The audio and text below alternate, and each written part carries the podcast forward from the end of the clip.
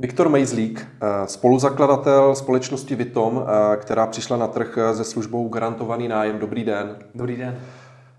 Eh, vlastní bydlení začíná být problém i pro bohatší Čechy. Jediným řešením je vlastně být v pronájmu. Jaká, jaká je teda vlastně dneška situace, co ti lidé mohou dělat nebo jaké mají možnosti?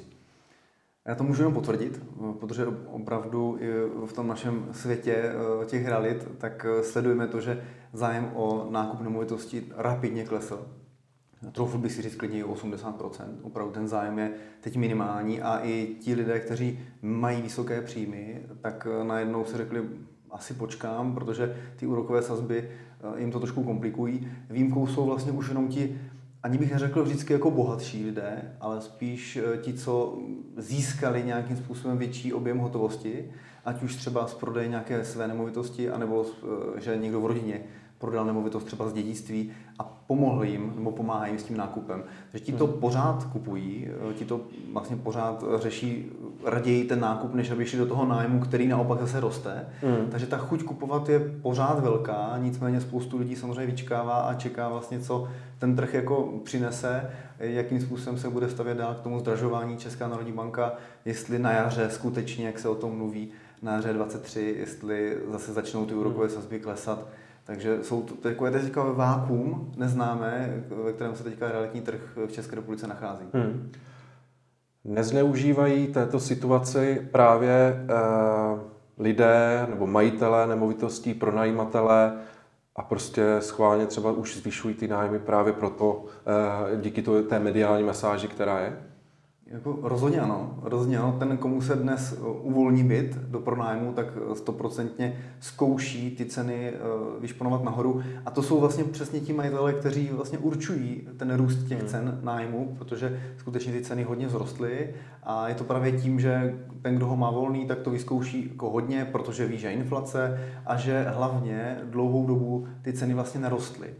Já bych ani nepoužil slovo zneužití, já bych řekl, že se spíš jakoby využívá toho, že teď lze ty ceny jako zvyšovat, protože se zvyšuje vlastně všechno, protože máme za sebou období dvou let, což mhm. v České republice nebývá moc často, nebo co za těch našich 15 let, co fungujeme, tak se to prakticky nestalo téměř nikdy, mimo rok 2008-2009, kdy ty ceny nemovitostí v rámci nájmu jako klesaly, což bylo teď ty poslední dva roky. Jo, minimálně Praha tak vlastně o 30% klesla během covidu a teď během půl roku dohnala to, co dva roky ztrácela. Takže hmm. najednou během půl roku jsme zpátky zase o 25-30%, konkrétně v Praze.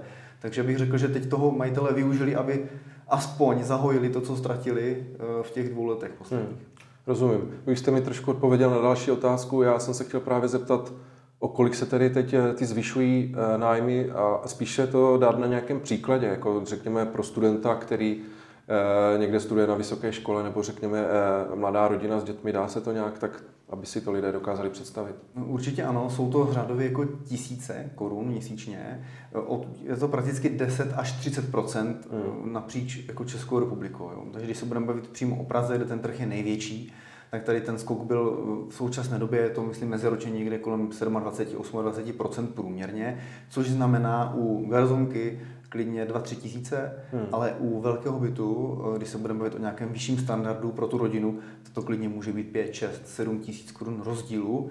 Eh, ale zase se vrátím k tomu, že to je rozdíl oproti tomu absolutnímu dnu v covidu, ale prakticky jsme teď dorovnali ceny, které byly v roce 2019 hmm. jo, v rámci Prahy. Takže Praha je teď v tuto chvíli na stejné úrovni, na té nejvyšší, ve které byla historicky, tak to bylo v roce 2019 ještě před covidem a ještě před covidem ty ceny začaly trošku klesat. Takže teď to, co se vlastně stalo na tom trhu, tak způsobilo to, že teď ty ceny raketově vzrostly, dorovnaly rok 2019 a teď vlastně očekáváme, jestli ty ceny, nebo oni budou asi dál pokračovat ten růst, ale jak moc. Mm-hmm. A co se týká dalších lokalit, jako dalších krajských měst, eh, druhé největší Brno, tak tam ten covid to jenom lehce zpomalil, a teď se zase to lehce zrychlilo. Takže zase dohnali se jenom ty dva roky. Řádově tam se budeme bavit u té garzonky třeba o tisíci koruně, tam je ten růst kolem 15%. Takže skutečně napříč republikou, čím menší město, tím vlastně menší růst, protože tam byl i menší pokles v covidu. Uh-huh. Jo? Takže řádově od pětistovky u garzonky až po tři tisíce třeba v Praze.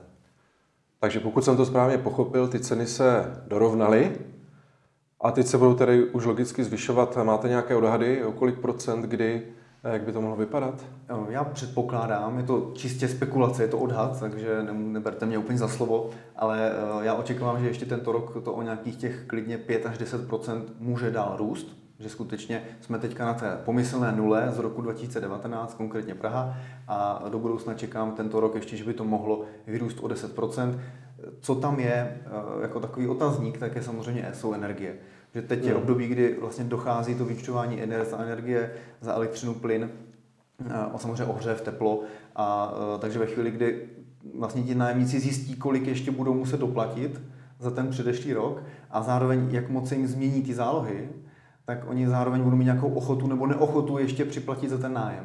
Takže ono vždycky, eh, ta nabídka sice určuje poptávku, ale pokud ti poptávající po těch nemovitostech řeknou, ale tohle už prostě nedám, to už nemám, tak se ten růst cen samozřejmě zastaví. A já si domnívám, že je to plus 10%, hmm. což by vlastně dorovnalo ten zdravý růst. Eh, kdyby tady ten covid nebyl, tak by ta dneska ta cena zhruba byla o 10% vyšší, než ještě v současnosti je. Hmm. Logicky nejhorší situace, nebo nejhorší, jak, jak pro koho, ale řekněme pro ty lidi, kteří bydlí ne v tom vlastním, je tedy v Praze.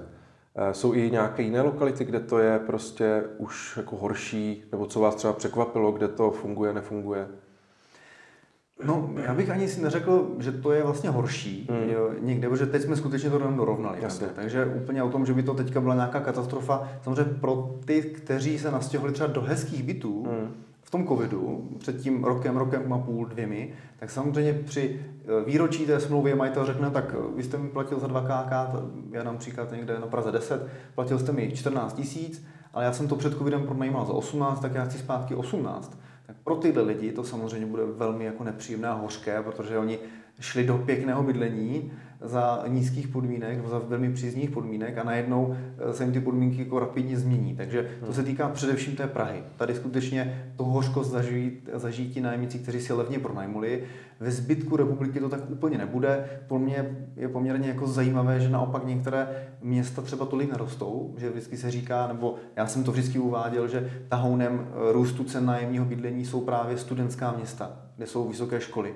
Olomouc, eh, vlastně i Hradec Králové, i tyto menší města, a konkrétně Hradec Králové i, i Olomouc, třeba i Pardubice, tak vlastně teď úplně nerostou uh-huh. jo, v porovnáním. Takže eh, a vlastně sám zatím jsem nepřišel na to, čím to je, protože ty statistiky se sledují samozřejmě každý měsíc, ale vypovídající hodnotu budou mít až třeba na konci tohoto roku. Takže eh, to jsou takové jako zajímavosti, čeho jsem si vlastně všiml. Nemůžu se nezeptat, válka na Ukrajině, příliv ukrajinských uprchlíků, jak ten příliv, eh, ti lidé, ty tisíce lidí, eh, ovlivňují vlastně eh, tady ten trh? Řekl bych, že to je ten mm, vlastně hlavní, hlavní jako pilíř, na kterém vlastně to zdražení stojí, proč se stalo tak rychle.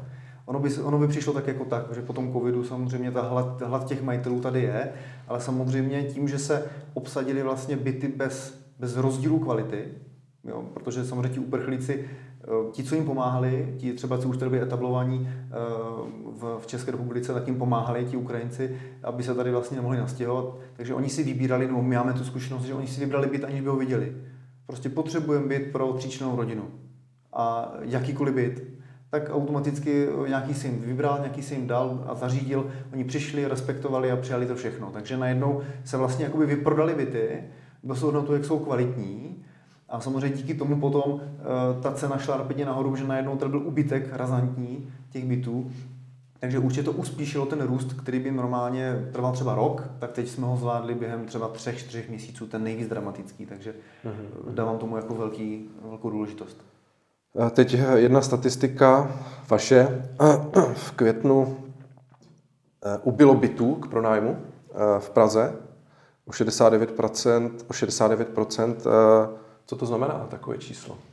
Je to, je to extrém. Je to teda extrém, že opravdu uh, ono, ten pokles trvá samozřejmě jeden, jeden měsíc, ale prakticky už od toho února, března eh, ta nabídka se skutečně začala jako zmenšovat, což jsou tam dva parametry. Jeden parametr je, že uh, samozřejmě na začátku toho jara tak lidé se začínají stěhovat, takže to je přirozený, úbytek je částečně přirozený, Na druhou stranu, eh, vlastně konkrétně v té Praze, ten pokles nejvíc za to může Airbnb, protože samozřejmě Airbnb, Booking a ty, ty krátkodobé ubytování, tak najednou začaly fungovat, naopak vlastně naplno, takže ty byty, které byly vhodné nebo volné na dlouhodobý nájem, tak najednou z, toho, z, toho, z té nabídky okamžitě zmizely a znovu začaly se pronajímat krátkodobě. Takže to za to může úplně nejvíc a tohle vnímám, že je ten největší propad. Jenom k tomu dodám ještě to B, a to je to, že ten úbytek je sice nejvíc dramatický za těch 15 let, co my sledujeme, ale současně za posledních 8 let, kde existují nějaké statistiky inzertních portálů, tak prakticky jsme se dostali na pomyslné dno, ale ne pod něj. Mm. Takže nedá se říct, že by to bylo nějaký nedostatek bytů nebo něco takového. To jsme tolikrát jsme to viděli už někde v nějakém titulku. To není úplně pravda. Spíš vlastně se úplně ostranil ten přebytek a jsme zase na té jakési pomyslné jako nule, eh, kde eh, mám pocit, že snad před osmi lety eh, byl podobný počet bytů jako v nabídce, jako je třeba dnes, takže není to žádný jako úplně extrém. Je pravda, že takhle nízký býval vždycky v prosinci. Jo, takhle nízký počet bytů, což bývá okurková sezona, kdo se chce v prosinci, to znamená, že se i nejméně bytů uvolňuje v prosinci. Takže je pravda, že něco nám to říká, říká nám to pozor, možná by tu bude málo, ale zatím se není jako čeho bát. Nebude naopak bytů dostatek. Teď se bavím o tom, zdražuje se, zdražují se stavební materiály, takže lidé, kteří třeba koupili nebo rekonstruují eh, svoje nemovitosti, prostě na to nebudou mít, nebo eh, vlastně ani nebudou mít z čeho to stavět, tak naopak, jestli na ten trh nepřijdou eh, nové byty na prodej. Určitě už přichází. Skutečně ten růst tady je poměrně jako, řekl bych, významný. Jo, určitě všímáme si toho, že počet bytů na prodej se zvedá eh, a je to samozřejmě dáno eh, především tím, že se neprodávají tak rychle. Eh, není to o tom, že by asi lidé se rozhodovali víc, že budou prodávat, to zatím ještě tolik není, ale spíš jde o to, že když už někdo vyvěsí inzerát, tak dřív byl pryč třeba za měsíc a teď to klidně trvá půl roku a vlastně nic moc se neděje, takže samozřejmě se to kumuluje, ten počet těch bytů v nabídce. Co si myslím, že naopak bude skutečně způsobeno těmi stavebními materiály a tím současným trhem, trhem na, tom stav, no, na tom trhu, tou situací, tak je uh, prodej pozemků. Jo, tam jako předpokládáme a už i sledujeme, že skutečně od toho března tohoto roku se zvyšuje výrazně po velmi dlouhé době nabídka pozemků k prodeji.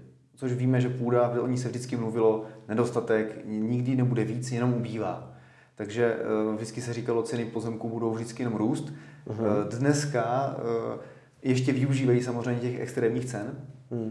ale, ale pokud by to takhle šlo dál a to tempo růstu prodeje těch stavebních pozemků bylo takhle vysoké, tak očekávám, že i tam by mi mohl projít nějaký pokles. Na druhou stranu těžko říct, jak ty lidé budou vytrvalí, protože pozemek má tu nevýhodu, že on na sebe nevydělává. Takže pokud si ho někdo koupil na hypotéku a splácí a teď má refinanc, třeba a najednou se mu zvedne zpátka o 8 tisíc, tak on nezdraží nájem za pozemek. Hmm. A prostě musí splácet dál. Takže samozřejmě ti, co mají koupeno na hypotéku a rozhodnou se nestavět, což je dost pravděpodobné v současné chvíli, že počkají, tak budou stát před tím rozhodnutím, ale nemá cenu to radši prodat, využít těch vysokých cen a třeba odstěhovat se někam dál, a kde můžu postavit třeba i levněji. Hmm, hmm. Teď si pojďme trochu zaspekulovat, e, jak vidíte tu situaci e, vlastně na trhu řekněme za rok, za dva, jaké budou třeba trendy, nebo co očekáváte, že se stane? Je to opravdu odhad teda. Eh, já bych řekl, že teď eh, budeme mít rok jako čekání. Jo, teď rok 2022, tak to bude o tom, že se, že se bude vyčkávat eh, s tím prodejem nemovitostí, bude se čekat, co udělají úrokové sazby. A, a pak je otázka, jestli ten příští rok budou klesat a lidé díky tomu zase začnou více kupovat, Jo, ono to asi neklesne na jednou o 3%, ale bude to pozvolně, takže očekávám, že ten, dejme tomu druhá polovina toho příštího roku, by se ten trh měl zase více rozpohybovat, mělo by se víc kupovat. A zároveň předpokládám, že i platy budou dohánět inflaci, protože teď je jenom inflace, ale platy až tolik nerostou, nebo zatím, to ta, zatím se o tom tak nemluví, uh, takže příští rok by to pravděpodobně měli začít dohánět platy a ti lidé se osmělí a začnou více uvažovat zase o tom nákupu. A současně, ať už ta, ty úrokové sazby půjdou dolů nebo ne, tak si zároveň myslím, že se ti lidé na to zvyknou.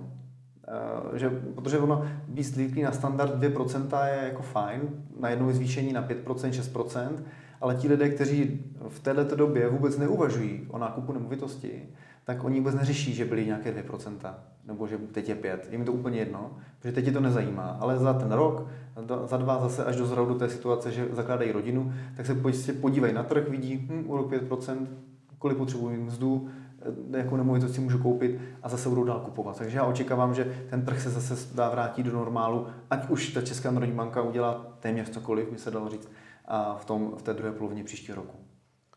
Poslední věc, eh, taková rada. Eh, co byste tedy poradil člověku, který uvažuje nebo respektive řeší bydlení, pronájem, nákup, vyčkávání nebo odstěhování se někam eh, dál od centra nebo, nebo třeba i do jiného města.